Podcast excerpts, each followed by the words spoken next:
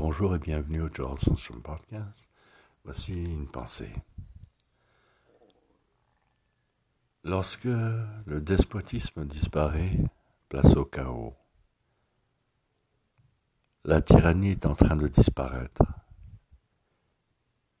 Il y a place à l'amélioration. Un nouvel ordre mondial, un véritable, Loin de l'étau immoral du capitalisme sauvage et du fanatisme religieux prendra sa place. Il s'appelle spiritualité incarnée dans un modèle administratif nouveau. Merci beaucoup et à la prochaine fois.